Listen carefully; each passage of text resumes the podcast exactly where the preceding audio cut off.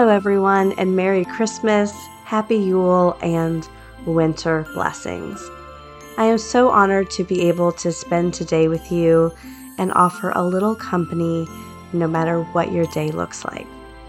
Taking a break from the family duties, find it easier to spend this day alone. No matter what, we've got you.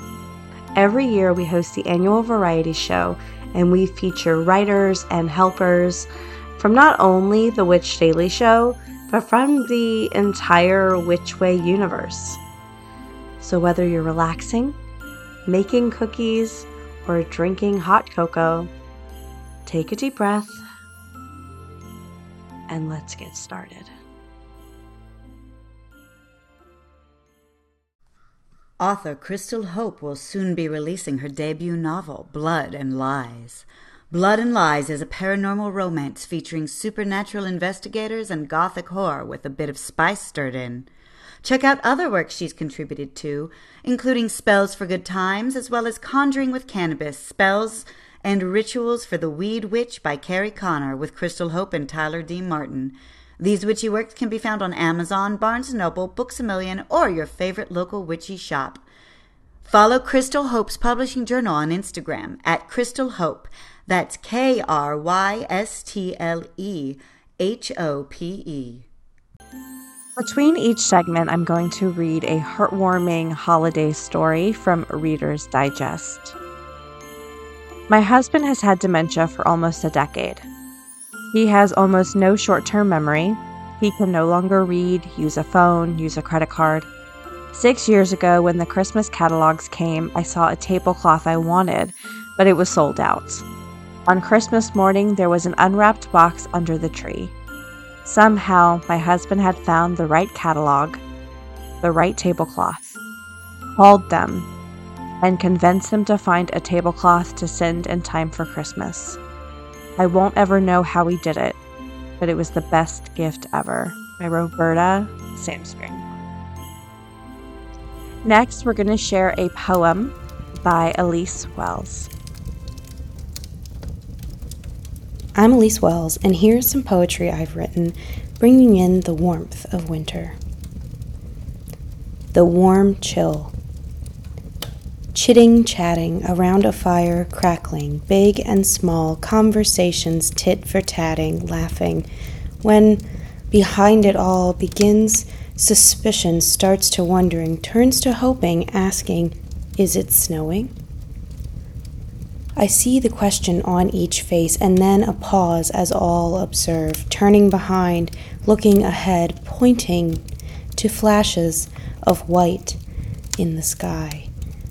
They become cold and wet upon our skin in seconds of flurried falling. Frantic, the smoke is curling towards the sky as cold flecks fall on the edge of our fire's heat. The snow is falling, they reply, exclaim, the conversation shifting, opening to the group of us, circled round, closing. Small and personal exchanges, smiling at one another in the warmth of falling snow around a fire.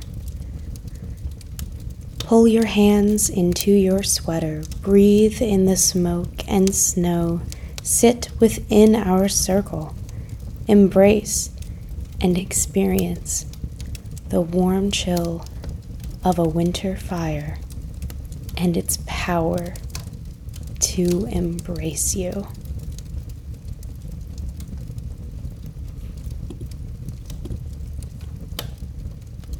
Winter beaches. Sun soaked sands lie empty, echoes of laughter dead on the whipping winds across the shore, summer's ghosts. Salt in the air, smelling of the coral and schools beneath, the warmth just below the rolling foam, crashing, rocks weeping as it hits and sprays, violent torrents, smooth and calm, gliding towards me. Belly up, polishing the sand, up and back up and back. I am the rock, and now the sand. Hit hard, mists blinding. Now, shining like glass in the sun, but stronger. Glass, before the furnace and forge, raw, a million tiny parts. Hold me in your hand and see, I can't be counted. I flow and wait, flow and wait, torn up to return again. Quiet, present, patient, active. Time is my companion, both enemy and friend. Constant, as am I. May your winter be filled with warmth and contemplation, comfort and rest. Bright blessings. The Father's Blessing. My stepfather Marlin bought a dancing Christmas tree in the mid 2000s as a gimmick decoration. Marlin passed away in 2014.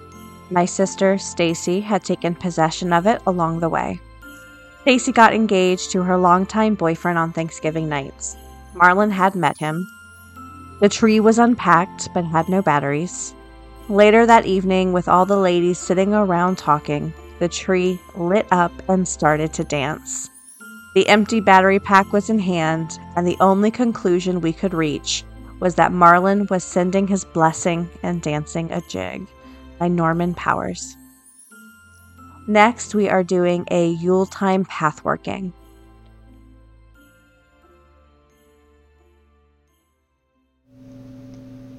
Welcome to your guided winter solstice meditation. This is a sacred moment to honor your inner darkness and welcome the returning light. Bring yourself to a comfortable seated or lying position. Come to stillness. Close your eyes. Focus on your breath. Take four deep breaths. Breathe in through your nose and out through your mouth.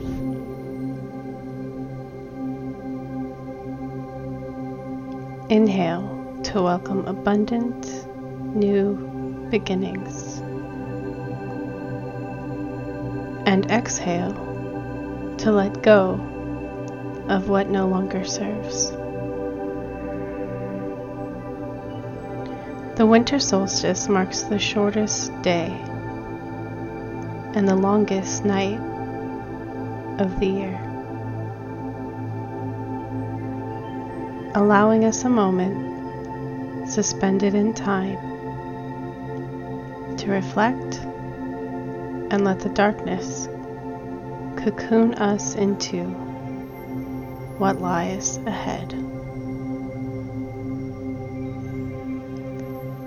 Let's begin.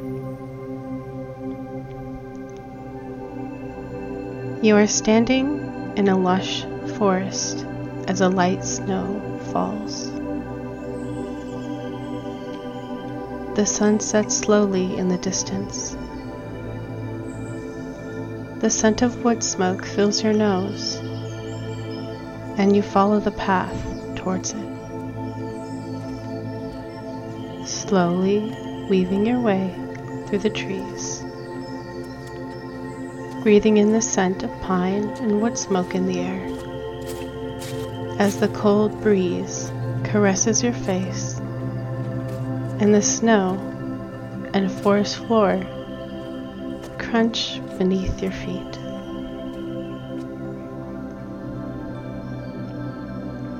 All around, nature sleeps. With each step, the scent of wood smoke gets stronger. With each step, you begin to release that which no longer serves you. Sloughing off the previous year's worries, stresses, and burdens.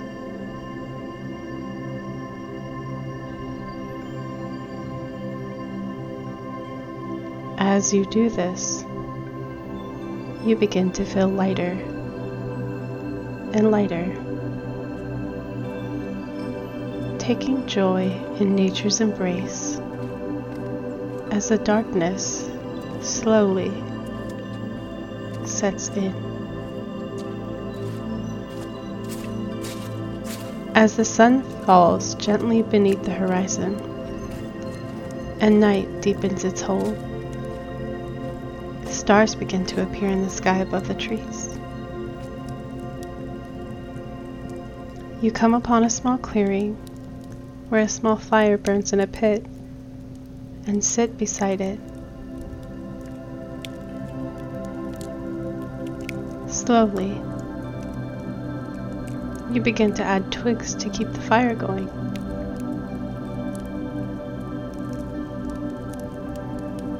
With each twig you add, you add a wish for the new year.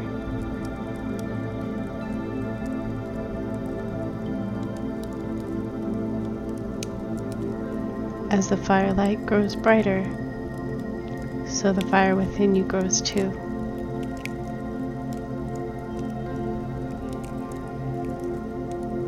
You rest for a time beside the warm and cozy hearth Hear the crackle of the fire, the crisp breeze on your cheek. The light sounds of the deep, dark forest on the longest night of the year.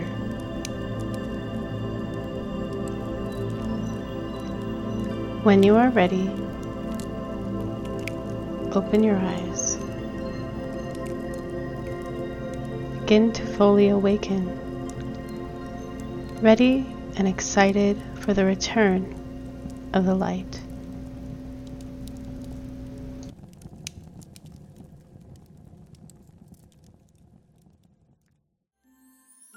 Photo from Heaven.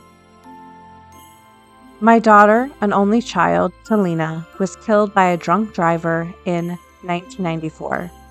It nearly destroyed me, but I kept going somehow. I had a favorite picture of Talina from when she was three. Christmas Day, me sitting on the floor and her sitting on my lap. The bond between us was so beautiful. Somehow I lost the picture after she died. A few years later on Christmas Day, I opened the book and found the photo inside. I know she sent it to me as a present from heaven. Dale Vickery. Next, we are sharing Yule traditions from Greece. Growing up as a Greek child, the Christmas traditions that we have were mostly normal. Leaving out cookies for Santa, listening for the reindeer hooves on the roof as we fell asleep at night. But we also had to keep an eye out for the evil fairies. The Kalakanzari are an ancient part of Greek folklore that have made their way into Christmas traditions in Greece. They are depicted as small, troll or goblin like creatures. And these little minions are only allowed out of their underworld homes from the 25th of December to the 6th of January throughout the 12 days of Christmas. They enter our world through caves, tunnels, or the knotholes of trees. And this is also where they will re enter the underworld on January 6th. Historically, they would have been warded away at the knotholes of trees or these other entranceways, like the caves or the tunnels into the earth. But today, we mostly ward them away at fireplaces and entrances to our homes. Why do we need to ward away these cute little Christmas goblins? Well, they're not the safest creatures to have around. They sneak into homes, steal your food, and hide all of your tools and most personal items. And they simply make a mess, just for the fun of it. They're tricksters. That's one thing. But they also have an evil side. Every single Yuletide, they do their best to begin chopping away at the world tree, also known as the Tree of Life. But not all hope is lost, for the Tree of Life is far underground, its trunk is thick, and so this won't be an easy feat. As little Greek children, we are told that we can help save the Tree of Life by distracting the Kalakanzari from their task. So, along with Christmas cookies and milk for Santa, we would also leave out distractions for these Fae. Very similar to the recipes for a witch bottle or spirit trap that you might have heard of. The Kalakanzari are distracted by puzzles. So, we might tie strings into many knots so that they'll try to take out the knots and get distracted this way. We might decide to put out games and toys that have tricky solutions, like puzzles or Sudoku pages. And the most popular distraction is to put out a colander or a vegetable strainer so that the Kalakanzari will find themselves counting every single hole, losing count, and going back, thus getting even more distracted. So, if you want to bring a bit of Greek folklore into your Yuletide practice, especially with your little ones, this is a great way to do so. Place puzzles, knotted strings, or colanders at the entrances to your home and in the openings of your fireplace. You could even decorate your Yule log with them. Protect the world tree and have fun doing it. The Christmas Cassette. In June 2003, I buried my 26 year old son. The following Christmas was the worst of my life. I was consumed with grief to my very core. As I awoke early Christmas morning, I decided to write a few Christmas cards, related or not. I went to the drawer where I stored the boxed cards. The drawer would only open slightly, something was jamming it. The cause of the jam was an unlabeled cassette. I had no idea what was on it or how it had gotten there, but I popped the cassette into the player and waited to hear whatever mystery it held. Soon I heard my own voice. In a whisper, I say, It's Christmas morning, and Kyle is sleeping. Kyle awakens and sleepily comes to the realization that he gets to check the tree. His childish voice goes on to name the toys from Santa. The last words on the tape are both heartfelt and heartbreaking. They are only three year old Kyle saying, Merry Christmas, Mom. I know my son made this Christmas miracle happen so I could have a smile on my face that morning. Connie Owens. Next, we are sharing tea and fairy tales. Hello, friends, and welcome. On this winter's day, I invite you to get cozy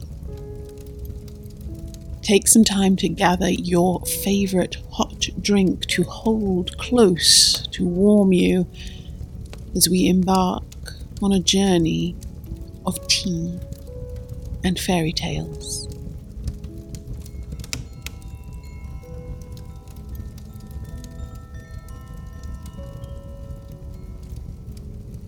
I hope that you feel restful and cozy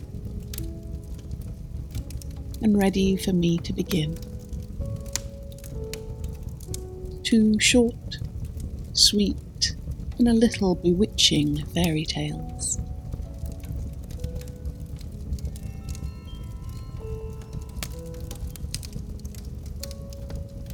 The Frost Fairies.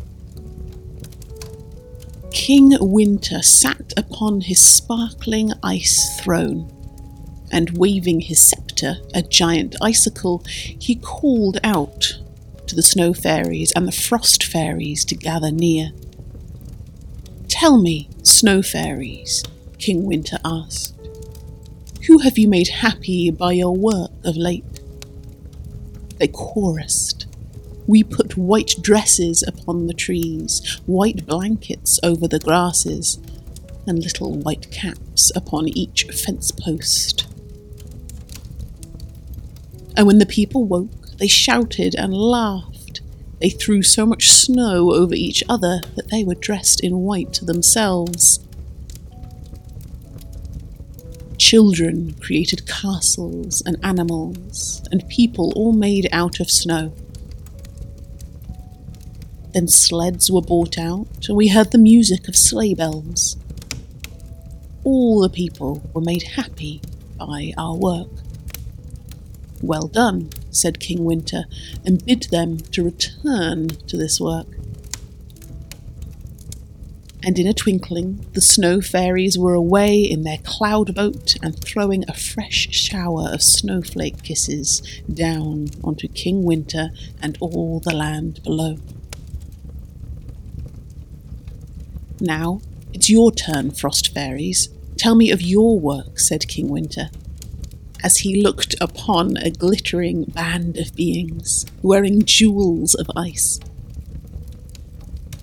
Jack Frost, their leader, stepped forwards.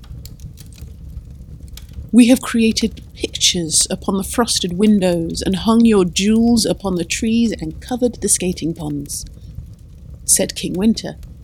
You and the Snow Fairy seem to be making the world glad now. But soon the sunbeams will put our things away.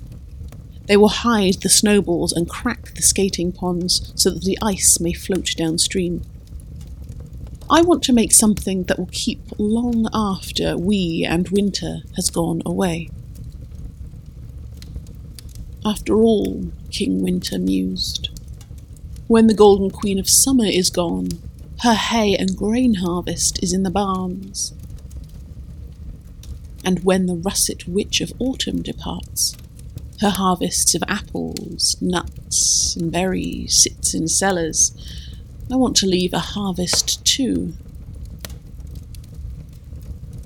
But so few sunbeams shine this season, said Jack Frost. How can we grow without them? My harvest will grow best without them, said King Winter. In fact, I shall hang up a thick cloud curtain and ask the sunbeams to play upon the other side while my harvest grows. And Mr. North Wind will help. And if all you frost fairies do your liveliest work, my harvest will soon be ready and the north wind soon came with cold air that whirled and danced through the skies, branches, and rattling window panes. And the frost fairies danced over fields and ponds, wondering all the while what this winter harvest would be. Soon, on the shortest midwinter's day, they found out horses were hitched to sledges, and men of the land started for the great lakes and rivers.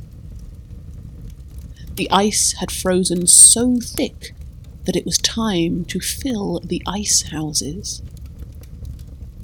With great saws and metal poles, vast blocks of ice were placed upon sledges ready for the ice houses of the grandest gilded mansions, where the King Winter's harvest would keep through the very hottest of weather, to tinkle in glasses of lemonade and make ice cream at midsummer. The icemen have come out to play, sang the frost fairies, and the ice harvest shall still be seen from when the Queen of Summer reigns and all the way through to when we raise a toast a sparkling cider to the russet autumn witch.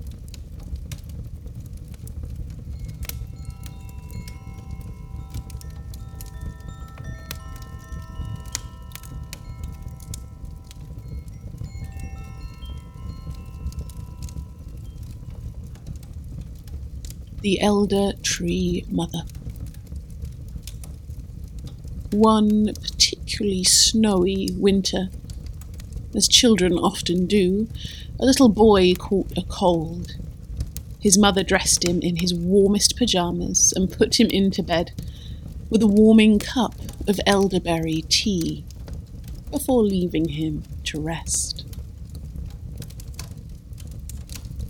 The boy drank his delicious tea, steaming from the cup, but then watched in surprise at the teapot.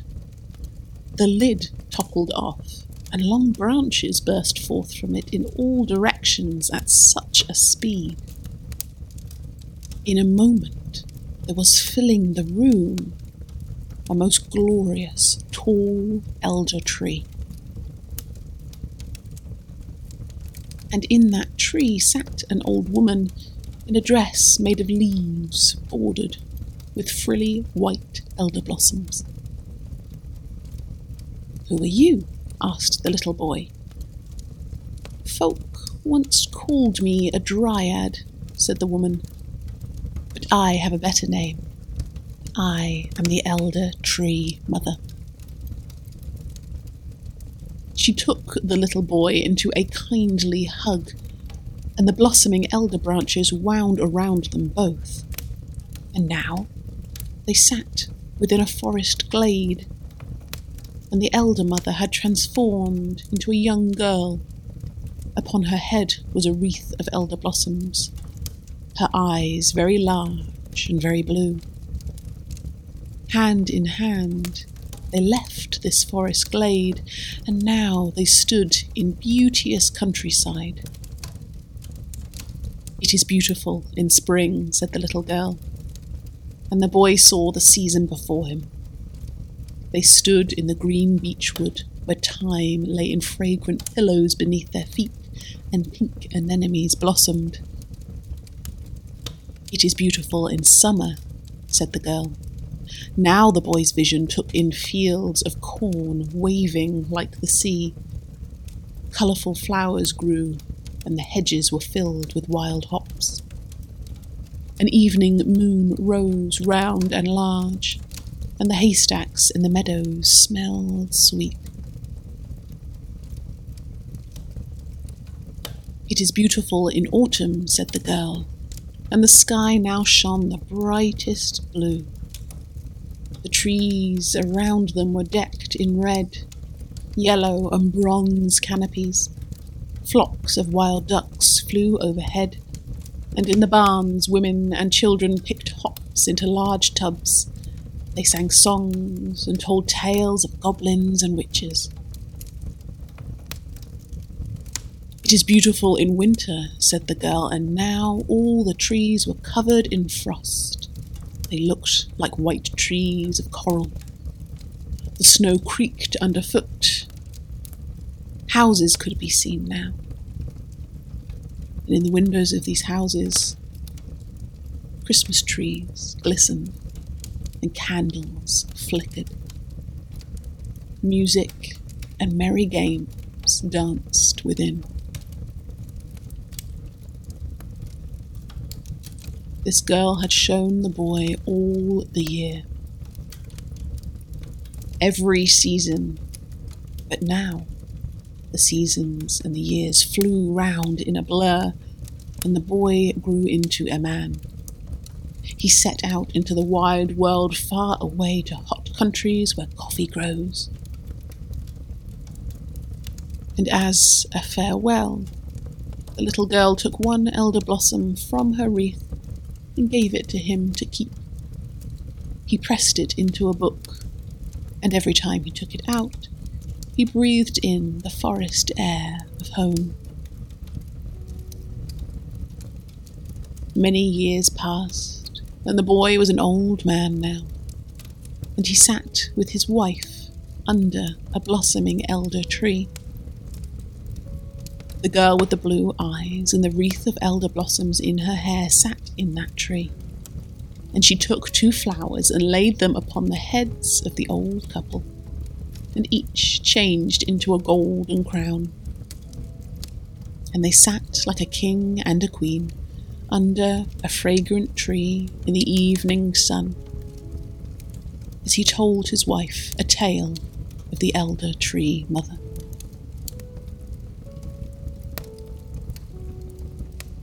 Some called me the elder tree mother, said the little girl in the tree. Others, the dryad, but my real name is Remembrance. I sit in the tree that grows on and on, and I remember all things, and am keeper of the stories.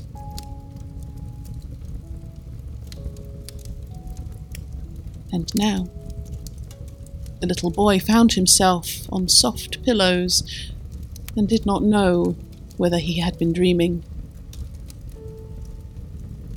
he recognized the teapot on the table, but no elder tree grew from it.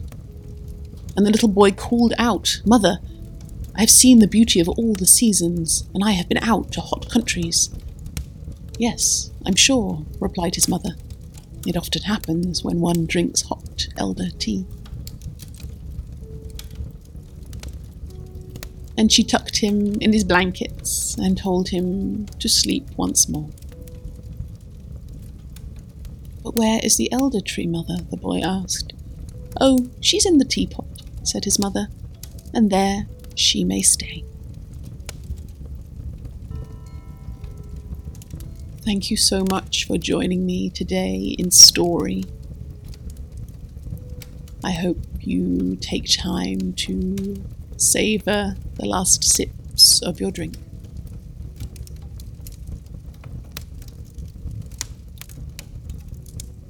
And all that remains is for me to wish you a very merry and magical winter.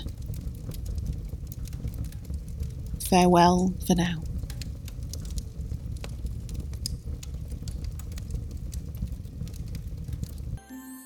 This comes from redbookmag.com. What I remember most is love. I have almost no recollection of my childhood holidays, only a series of impressions. My name in glitter on a Santa hat, standing outside in the dark after Christmas dinner with cold cheeks and a full belly.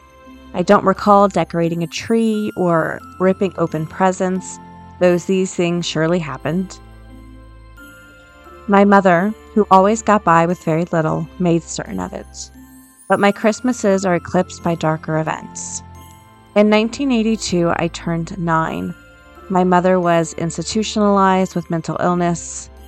We lived with my grandparents that year, and not long after being released, my mother stopped taking her medicine. Her behavior once again turned erratic. Christmas came. The usual trips to the mall or the tree vendor must have felt frivolous, but my grandparents were devoutly religious, and on Christmas Eve, we attended a candlelight vigil at our church. I don't remember anything about a car ride there or back or the Christmas day that followed, but one precious instant emerges. I'm standing alone in the front of the congregation, white candles burning in wall sconces, and in the hands of the uh, congregants provide the only light the preacher's wife nods at me and plays the opening strains of Oh Holy Night. My knees knock with nervousness as I begin my solo in a wavering little voice. I am overwhelmed with the sense that I am in the presence of something transcendent, something benevolent. I look out at my mother and grandparents in the second pew. My mother has not allowed my grandparents to touch her in months, but some grace that night makes her sit very close to them. My eyes shine and there are tears on my cheeks. I sing in my little voice. In the moment, I am loved, I am safe, and we are family.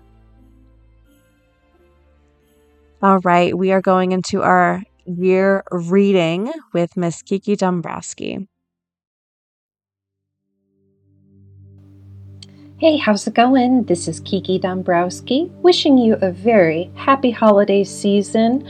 I hope that your 2023 year was fulfilling in one way or another, and I hope that you were able to find moments of magic, transformation, and inspiration.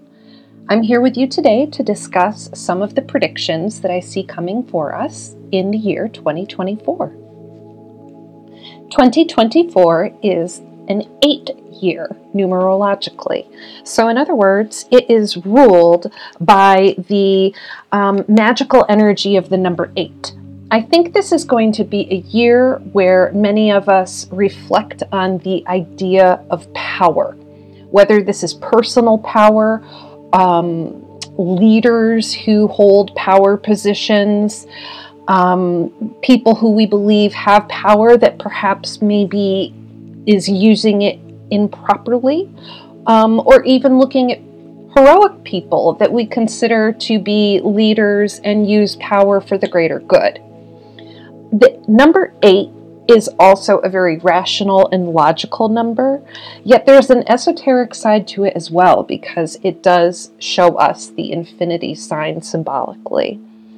This number is connected to the star card and strength.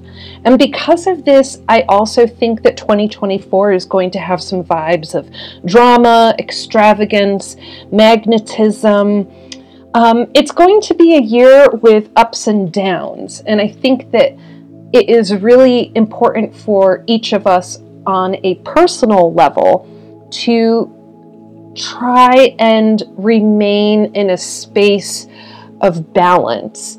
Um, one suggestion I would say is pause before you react in 2024. Another thing that comes to mind when I think of the year 2024 and the numerology of eight is um, a little terminology I hear at my corporate job, and I think that corporate jobs also really align with the number eight.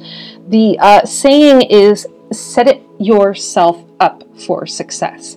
So consider some of the goals that you have over the year and do whatever it is you need to do to feel prepared. Um, again, going back to the idea of being rational and logical, do a lot of planning, make a lot of lists. Um, and ultimately, with the number eight in 2024 and the idea of power, stand up for what is good and fair. The first question asked was in regards to women's rights and how women's rights would fare and endure through 2024. And I am very happy to say that the card pulled for this inquiry was the Strength card, which is absolutely perfect with an eight year. So I think that there are some things to keep in mind in terms of women's rights and equality um, in 2024. I first think that there may be some more demonstrations and marches, and there should be. Perhaps this is something that if you are an activist, you may want to consider wondering what is it that I could do for my community to support women and um, their wellness, health, safety, and equality. I think that even if we're not natural activists, there, way, there are ways that we can still be supportive allies to each other. The eight card to me suggests that in 2024, we have to be mindful to be supportive allies to each other. Long gone are the days where we're petty, mean people, and instead we need to amplify and support each other, and especially support the voices and needs of women. The next question I received was in regards to the 2024 elections, and another very interesting and surprising card. Uh, I pulled the Queen of Swords for this. I don't think there is any room for BS in the 2024 um, elections. We really need to demand honesty and transparency. Um, I think there are going to be some cutthroat situations when they're not in elections, but I'm hoping that with the Queen of Swords being such a card of clarity and cutting through BS, I'm hoping that there are systems in place to negate misinformation. A question that came up a few times um, and I think is on everybody's mind is the economy. Um, the economy has been pretty rough in 2023. A lot of people are struggling with. Um, you know, even getting groceries are expensive, or, or the return of student loans. Well, I pulled the Six of Wands about the inquiry of uh, the economy in 2024. And honestly, that's a really refreshing answer.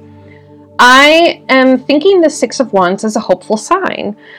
Um, the Six of Wands tends to represent the winning of a battle. So maybe we're actually moving into a little bit more uh, comfort uh, we've been through the battle and now there's some sort of victory on the way.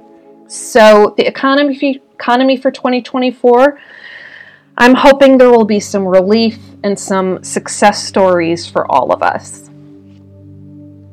Another question asked was about environmental issues such as global warming, and so I drew a card to just see if there were any events or information that we needed in terms of environmental wellness uh, in 2024, and the answer received was the Ten of Cups. Another very refreshing and hopeful card. This makes me feel really good for a couple reasons. The Ten of Cups really represents a happy ending. There's a lot of joy here. So I'm hoping that this is a card representing that we kind of are shifting our ways. I think that, you know, after we're in a post pandemic world, um, with the inflation that we've been dealing with, we're not really in a time where we're going out and really amazed by what influencers are buying or having extravagant um, materialistic things. The things that fulfill us are closer to home. So I think that the Ten of Cups in the environment, um, there needs to be cooperation. And the one thing I would say is that maybe we need to like just pull our focus back from the whole world and global warming and these massive issues and just look out our window and ask ourselves, what can I do to improve what's in my backyard? What can I do to improve what is in my community? And one other thing I would say as well is there's a lot of um, homesteading magic with the Ten of Cups. So perhaps this is a suggestion that we all kind of get back to the land in one shape or another. It's just food for thought.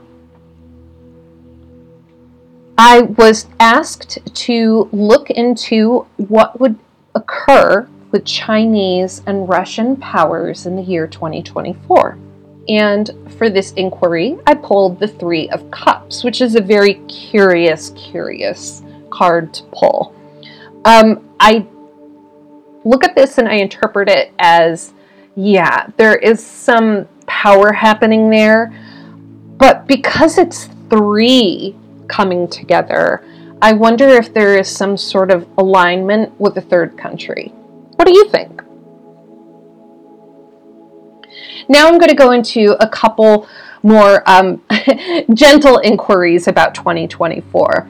Um, although this is not lighthearted in any way, but quite, you know, it would be quite mind blowing if it did happen. There were a couple questions asked about aliens. So I pulled a card to see if there was any information about aliens coming forward in 2024, any sort of disclosure event. Um, and the answer I received for uh, the inquiry about aliens in 2024 is the world. So, wow, look up to the skies. I think that, you know, more and more every single year, we are receiving more information from the government um, that extraterrestrials exist. Um, the world, to me, it, it, I wonder if our world is going to expand next year. Perhaps as well, with the world being such a card of enlightenment and connecting with the world above us, maybe if you just say a prayer, ask for some sort of communication with your galactic ancestry. I don't know. Um, you know, go to a UFO conference. I think that aligning yourself with the idea that this is a reality, that there's life above and beyond Earth. I, I think that this is going to make it even more apparent. I think that people are really on board with the idea that there there are UFOs and aliens out there, um, and I think 2024 is just going to show that a little bit more. Uh, and one final thing about the world, um, the world, uh, it, at least in the Rider Waite deck, um, is surrounded by this oval wreath. Um, so there's this symbol of this circle in the world card, and it's sort of reminiscent of a portal of a star or a stargate to me. So perhaps there are ways for us to finally, um, you know, have ET phone home. Somebody also asked if there would be any uh, significant Bigfoot sightings, and um, as a huge fan of Bigfoot. I love everything Bigfoot. I was really bummed out to draw the Three of Swords. While I don't think that in any way this means that, you know, there's going to be no Bigfoot encounters in 2024, I just don't think that that's going to be the highlight of 2024. We obviously have a lot more drama going on. Um, one question that I always like to ask the cards each year is what magic do witches need to give to the world? So, fasci- fascinatingly, I drew the tower, which I think is really, really powerful with an eight year. That's all about that sort of that drama, that theater, that power. There is a lot of power in the tower. I made a rhyme. Um, the, there's also this theory that we live in the tower times and that this is a really chaotic era in uh, human history. And perhaps 2024 is just going to have a little bit more of that chaotic theater. But one thing I think about when I think of the Tower card in terms of magic that witches can give to the world, I think we need to shake the old ways. Anything that is not working for us needs to go. We need to knock over the Tower of Babel. We need to knock over those old power plays. You know, I, I just don't think that that next year is going to be a year where people are going to, you know, really be in support of somebody blowing a whole lot of money on a, you know, a bunker in Hawaii or a rocket ship that goes up into the, you know, stars. So really step into your power next year. Um, when I think of the tower, I also think that um, 2024 is a great year to think about how um, banishment and protection magic play into your lives. Um, how do you protect your sacred space? How do you protect your personal space? What are your boundaries like?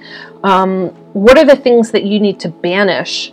Um, you know, uh, is it time to figure out a way to, you know, cut out doom scrolling or um, eat healthier? You know, sometimes the tower just really makes us reevaluate what are the things that are working for us and are a benefit to our growth and our health and our wellness, and what are the things that we just need to knock out and, and, and get over. Uh, and finally, the tower. This is really interesting. I always think about this because the tower is so powerful and it's got that image of the lightning bolt in it. Um, witches, I think, are coming into their power in a huge way. In the last, um, you know, couple of decades, I'd say, you know, magic, witchcraft, and um, sort of this idea that we have the ability to um, create what we want in our lives. Is a really powerful, profound, and popular belief. So, really, in 2024, think about what you want to remove and what you want to invite into existence. And finally, I'll close with this. I pulled a card to just give advice for the audience listening to this. So, what is the advice, the general thing that you could keep in mind in 2024? For this, I pulled the Four of Swords. Remember to sleep. We don't need to be on 24 hours a day. We can pause, we can rest, we can pray, we could take deep breaths, and we can nap. So, this holiday season, I hope you rest well, have wonderful company, and find ways to love your personal power and love the um, people you choose to be around. So, again, thank you for listening and very happy holidays. This comes to us from BuzzFeed.com. My dad's side of the family is from England, but my family lives in California. Tradition every year is to open one gift on Christmas Eve. So once when I was 12, my mom gave me this really light box to open.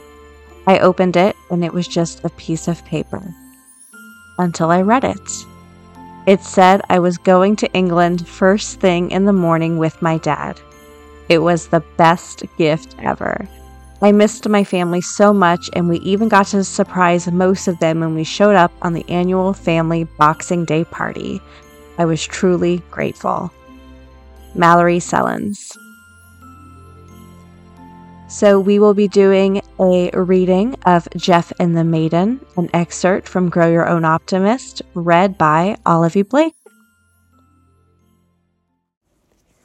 Jeff and the Maiden by Olivia Blake from Grow Your Own Optimist, a Which Way collection. Anisha Song was 42 years old when she awoke to find her first husband Tamaz dead of a stroke beside her in bed. Tamaz was a bit older than she, but even so it was unnatural. He was a young man still, by all accounts, with plenty of life left to live. He ate well, hydrated beautifully, exercised like a madman, in Anisha's opinion. Tamaz was so handsome, his students routinely tried their hand at flirting with him. He was gentle with his refusals. She'd seen him do it many times. He understood the haze of adoration, the edge of desire, the coupling of both in the nymphets who filled his lecture halls. They made Anisha feel old, Tamaz agreed. His hair was only softly gray. Anisha stroked his temple and said with a sudden vigor, Tamaz, I'm so sorry. I told you it would keep happening, said her second husband, who was, had been, and would always be death. Well, not really. That would be a simplification of everything he was to Anisha and she to him.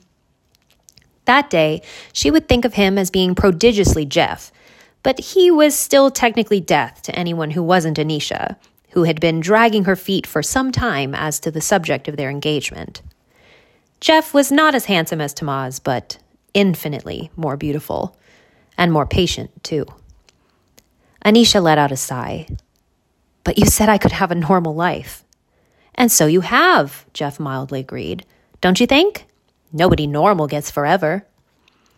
Anisha stroked Tamaz's brow with a sigh, thinking again of when they met. He'd thrown up on her shoes and she'd thought, to hell with him, I hope he dies. She smiled fondly down at him before looking up again at Jeff. You're sure that if I. The word agree came to mind, but Anisha could only feel the weight of the word quit. If I stop trying, living, choosing, being stubborn, then things need not change, Jeff confirmed with a nod. There is no requirement for monogamy in the classic sense, only a more spiritual fidelity, vows and such. Does that make sense? Anisha had spent her life being shockingly monogamous. Not that she'd ever thought that would be the case.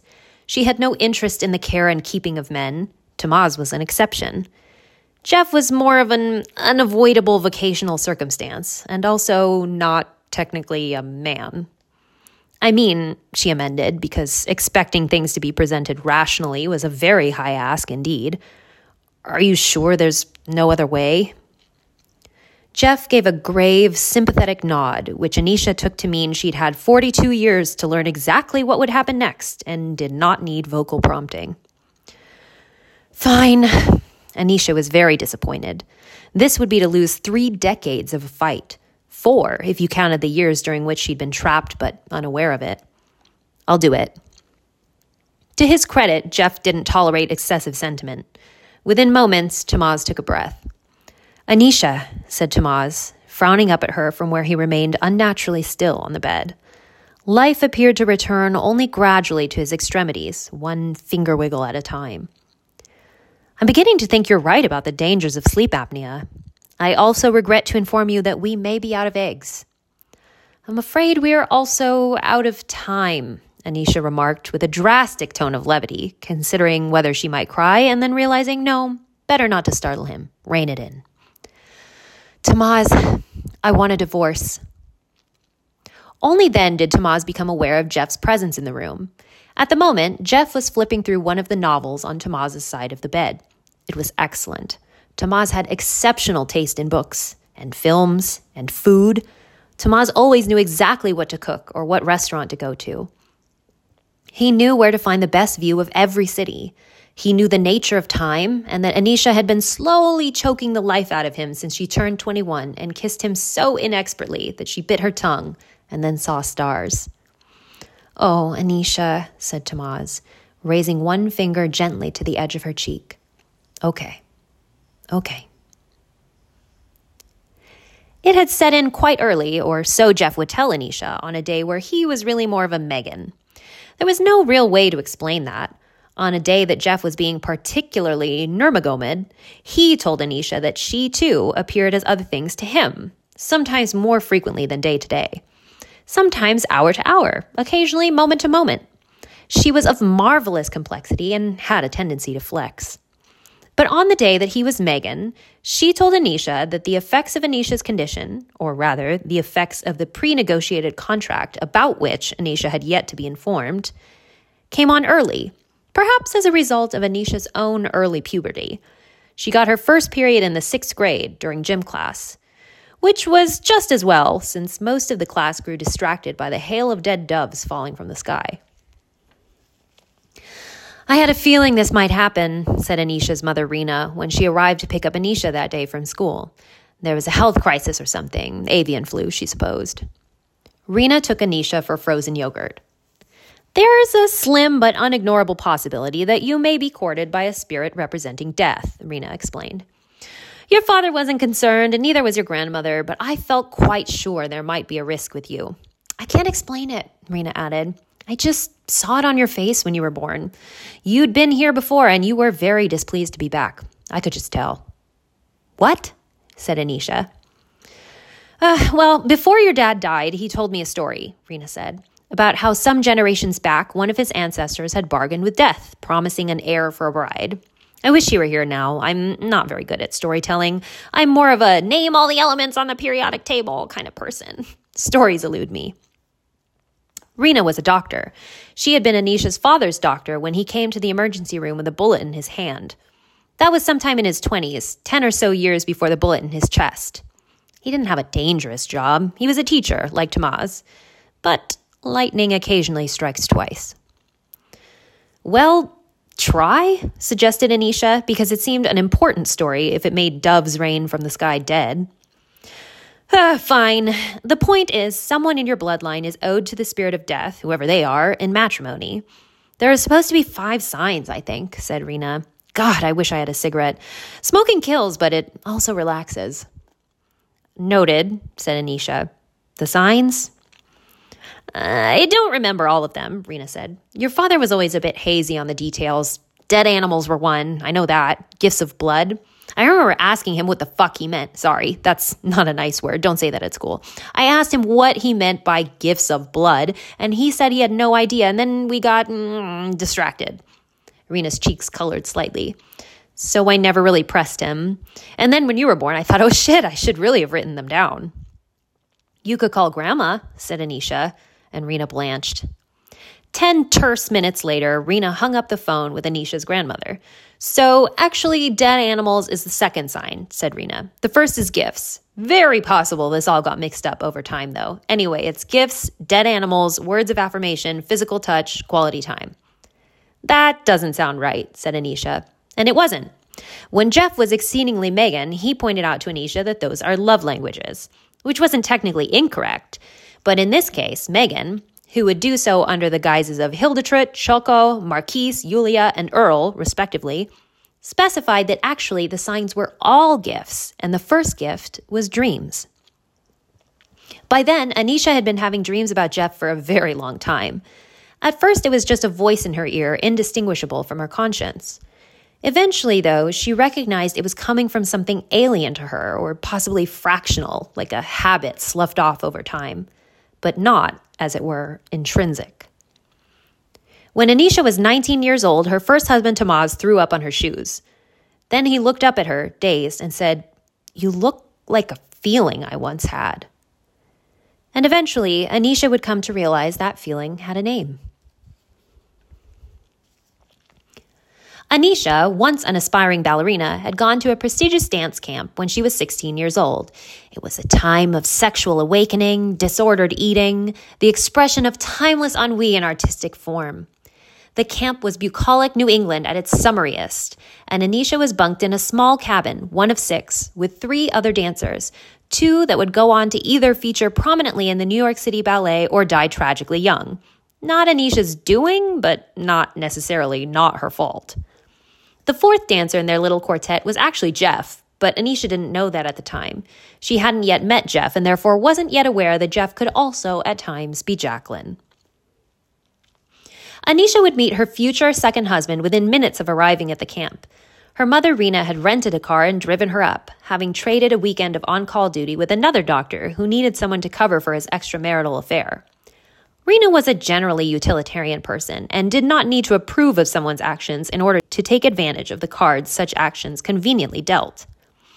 Upon arrival, Anisha would become fast friends with Jacqueline, who was parentless for reasons Anisha did not initially ascribe to the circumstance of her, Jeff's, existence, and realized that Rena's plans of staying through the weekend to spend time with Anisha before she settled in for an entire summer away were actually, come to think of it, deeply embarrassing. Anisha quickly told Rena she'd be busy and wouldn't have time for the serene picnic by the lake or tranquil stroll through the picturesque town for which Rena had so valuably and unconscionably bartered. Rena's smile flickered only for a moment, because again, Rena was very utilitarian and had been something of a wayward youth herself. She figured it was only deserved. Rena's own mother had felt Rena too thoroughly westernized, her culture too readily discarded. Rena had not gone to summer camps, though she had always wanted to attend one. She went to a drab institutional state school because it was the practical thing to do, and because paying for her own mother's chemo and her own school tuition was virtually impossible otherwise. Rena was happy she could give Anisha the things she herself didn't get to have. It was also Anisha's right to squander Rena's feelings as she wished. Such was the nature and the privilege of daughterhood. Rena returned to the city, the girls found a dead possum underneath Anisha's bed. They played spin the bottle and kissed the boys they snuck into their room. They found a dead cat in one of the shower stalls. Anisha had dream after dream after dream about autumn. They danced and stayed up too late and woke up again groggy and danced. They broke and reset as people, as future deaths. Anisha found her name spelled out in blood across the cabin's only window, but quickly scrubbed it out before the others awoke. They kissed more boys. They kissed each other, giggled, and did not discuss it when it happened occasionally, again. Anisha had a dream about her father, who said, My, my, how you've grown. They found a dead mouse on Anisha's pillow, curled sweetly like it had been waiting for her to come home. They danced until their hearts beat percussively to La Bayadere and Coppelia. They got drunk in their ice baths at night. Anisha temporarily fell in love with Jacqueline, but didn't know what to call it, how to name that kind of uncertainty. Desire sweetened terror, friction temporarily anesthetized fear. Jacqueline held Anisha's hair while she vomited up her girlhood. Anisha missed 11 of Rena's calls. At the end of the summer, Anisha performed in their company showcase as Giselle. By the end of Giselle's seven minute descent into madness, Anisha saw that her mother was weeping silent but steady tears, like she wasn't aware she was crying. Anisha thought, fleetingly, Mommy. As Anisha took her final bow, she felt something give out in her knee. It was sudden and sharp, and though at the time she had no reason to think so, irreversible. Jacqueline had to help her off the stage. Anisha realized then, like a lightning strike, that she already knew Jacqueline and had dreamed of her before. A dead cockroach lay belly up beside the stage. The doctor told Anisha there was something wrong with her tendon. Part of it had deteriorated so much it was essentially dead and needed a graft. They resurrected her patella to the extent that they could, but it couldn't hold her weight anymore, not like it used to. Anisha no longer had the lightness she hadn't known was so essentially her gift, so she never saw her mother cry again. Anisha met her first husband, Tomas, at a party off campus when they were both students at Columbia. Tomas, a graduate student, Anisha, an undergrad, who had been invited to the apartment by someone she knew from the restaurant where she waitressed part time. Rena had been dead for six weeks on the day Tomas threw up on Anisha's shoes, and she wished malevolently upon his spirit. The next day, she discovered Tomas was her teaching assistant. Jeff was intensely McCall around that time. By then, Anisha was starting to accept that she was being courted in a way that was very unsanitary, but also easily blamed on the state of the Columbia dorms. McCall was nearly seven feet tall and identified as non binary, but accepted the use of either they or he. In any case, they told Anisha that the thing with Rena had been hereditary and not technically related to their presence, but also they were obviously drawn to Anisha, and thus that sort of thing would likely keep happening. More of a side effect than a goal. Anisha didn't clock it at first when they began speaking to each other. She knew in an abstract way, the same way she had known it with Jacqueline, that McCall was Jeff and that she owed him something. Which was not technically unlike her relationships with other men. Anisha was 17 when she first spoke politely to a man at the restaurant where she waitressed, who would later briefly stalk her. It was very alarming for Anisha, obviously, and Rena had gotten so upset she fainted. It had taken several hours for her to wake. Later, Anisha would find the man's obituary with a note You are promised to me, and I will care for you always. Yours eternally, McCall. Anisha discovered that Tamaz was her TA, but thought nothing of it. He seemed embarrassed about the shoe vomit incident, but didn't dwell on it, which she liked. Tamaz was a first year doctoral student in the English department, Anisha pre med, so for her the class was merely an elective, a comparative literature course on world myths. She got particularly invested in her midterm paper, a study on the various identities of death. She thought it best to know thine enemy slash contracted future spouse, and spent nearly four hours talking to Tamaz about possible sources until he got a sudden look of horror in his eyes. What is it? asked Anisha, about to mention that if it was just McCall, who showed up from time to time, he needn't worry, everything was fine. Then she saw the dead branch hanging off the tree behind her. Oh, it gets so much worse than that.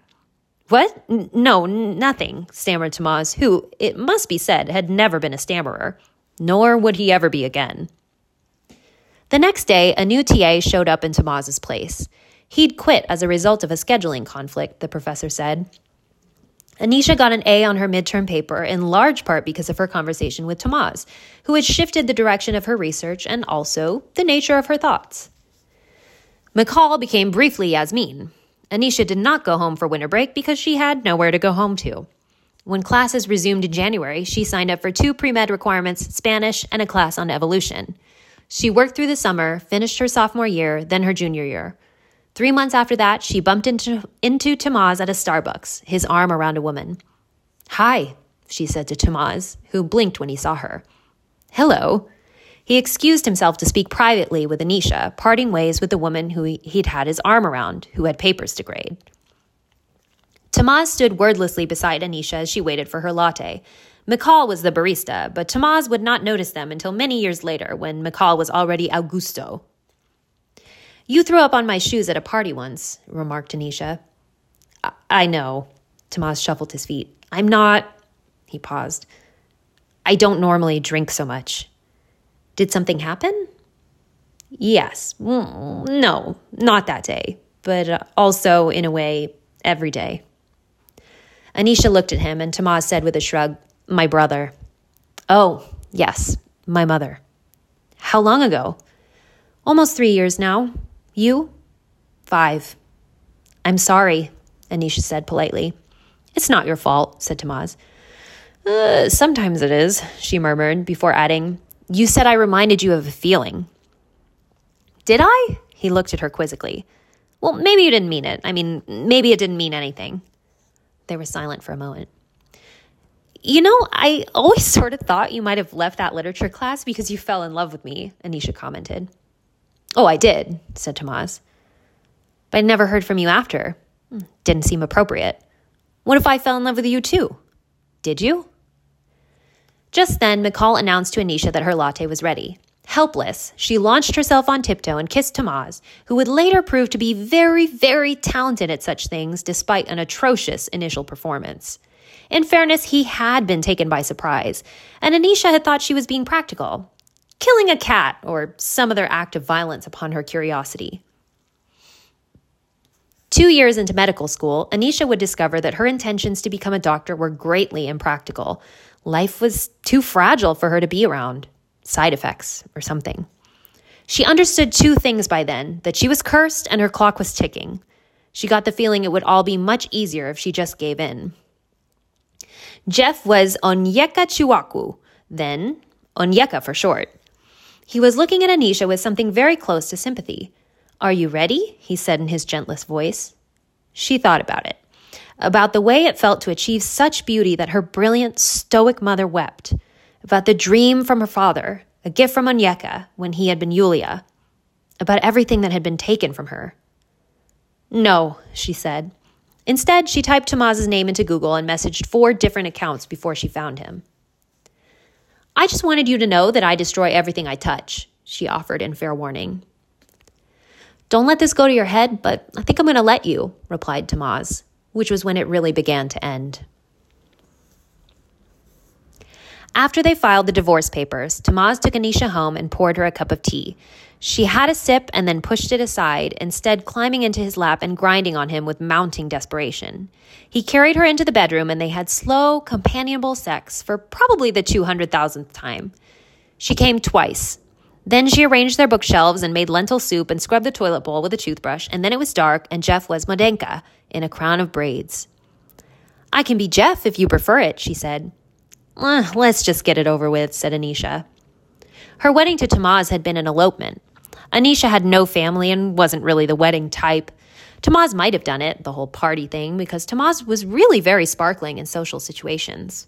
The shoe vomit had been an isolated incident. Anisha had already been putting off marriage so long that people began to think there was something seriously wrong with her. After all, who wouldn't want to marry Tamaz? Only an idiot or someone pre contracted to marry Jeff, the latter of which took too long to explain at parties. You won't be happy with me, Anisha told Tamaz after the seventh time he asked her to marry him. You want a family. I'm not going to have children. For very understandable reasons, Tamaz agreed, because he had already grown accustomed to his occasional glimpses of Jeff. It wasn't total constancy for Tamaz, but it was certainly often enough. Somewhere, inevitably, Anisha would bump into Jeff at least once throughout the day, and statistically speaking, Tamaz was bound to be with her on those occasions, probably about 50% of the time. I'm just not even sure what the point would be, Anisha said. Well, I just think it'd be fun to look you in the eyes and promise my life to you, said Tamaz. Everything that came after that would just be an exercise in gratuity. Anisha felt again the singular sensation that she'd found someone much too good for her and that she would ruin him irreparably, despite that being the one thing she did not want to do. Well, losing him was the one thing she didn't want to do, but ruining him was a close second. But her wedding night with Tamaz was another event. Now she was with her second husband, who was Mladenka. Anisha thought about her first kiss with Jeff, who had been Jacqueline at the time, and shivered. Giving in to your cursed ancestral demands doesn't change anything, she said. I still love Tamaz. I'm still choosing to be faithful to him, sexually if not institutionally. Mladenka looked as if she would be sick. I do not want to participate in corporeal customs. Okay, then what do you want to do? Mladenka gave a small flourish of her hands before presenting Anisha with a small braided crown of flowers. Adore you, she said. That's it? Anisha wasn't sure if it was over or if it was starting or if any of it was even real. She felt incredibly grumpy and middle aged, though Tamaz told her she couldn't allow her to call herself that for at least another three years. 42 was young, young, young. Tamaz was imperfect, obviously. He bit his nails and fundamentally could not multitask. He was an academic who was not always sympathetic to her vocational bouts of melancholy. He had moments of extreme, crushing selfishness that left Anisha with feelings of profound, echoing loneliness.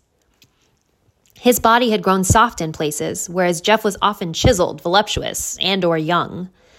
But love was space, and love was softness, and love was freedom, and love was peace, and love was compassion, and love was comfort, and love was terror, and love was fearless, and love was prophetic, and love was uncertain, and love was promising a future before you knew what it could hold, and love was a laugh, and love was a fixture, and love was new, and love was old, and love was middle aged, and love was looking each other in the eyes just to say the word forever. And love was earnest, and love was urgent, and love was forgiving, and love was frozen yogurt, and love was regret, and love was the baby she wouldn't get to have and wouldn't have to mourn. And love was not needing forever, and love was a side effect of grief. And love was weeping in a dark auditorium to the stylings of Coralli and Perrot. And love was the picnic she should have taken. And love was the father she'd never get to meet. And Love was kindly overlooking the small altar of dead rabbits in the honeymoon suite that was really just the slovenly apartment they could barely afford. And Love was, I can let you go so that you can be free. And love was this city, and love was this moment, and love was every day, and love was Tamaz. Mladenka, who was Jeff, who had been Jacqueline, who had also, in Anisha's mind, been her father, who had been such a constancy in her life that they knew each other's every thought, smiled at her and said, let me show you the garden. Then she opened a door that hadn't been there before, and Anisha stepped through it into the starry skies of night. And finally, two songs from Jessica Marie Baumgartner. It's that time of year again, and I really, really, really want some snow. oh, the weather outside is frightful.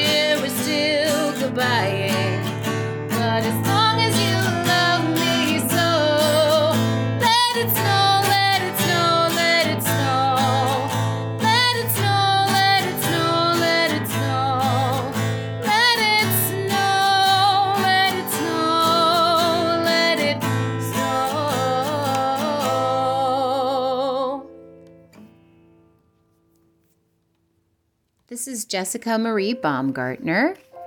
You might know me from The Magic of Trees, The Magic of Nature, The Magic of Christmas from Chicken Soup from the Soul.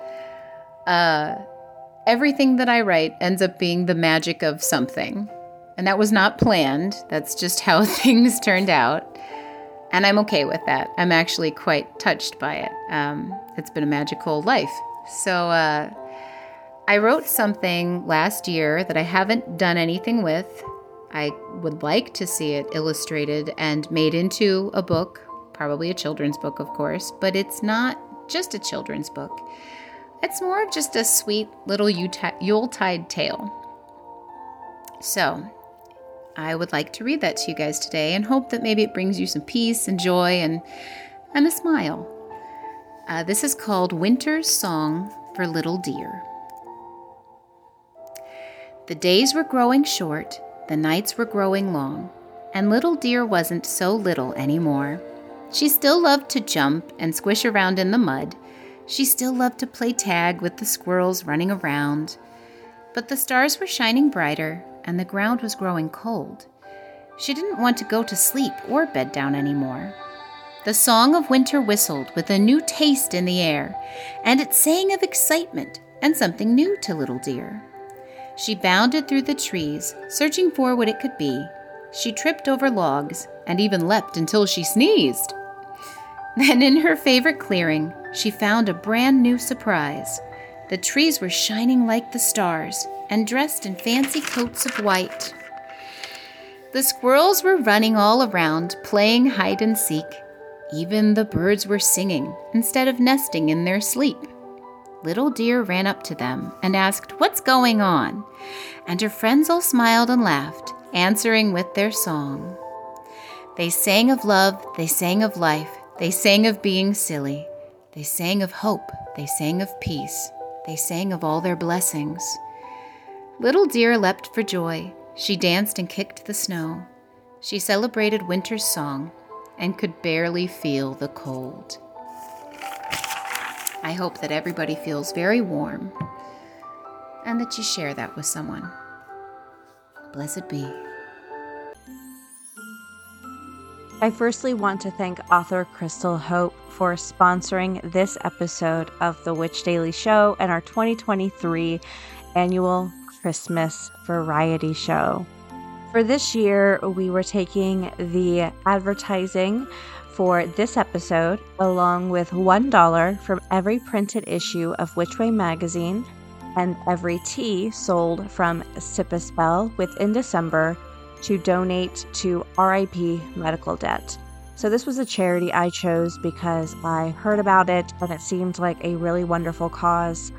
Essentially, debt collectors are able to purchase people's debt for pennies on the dollar, and then typically they will pursue that debt.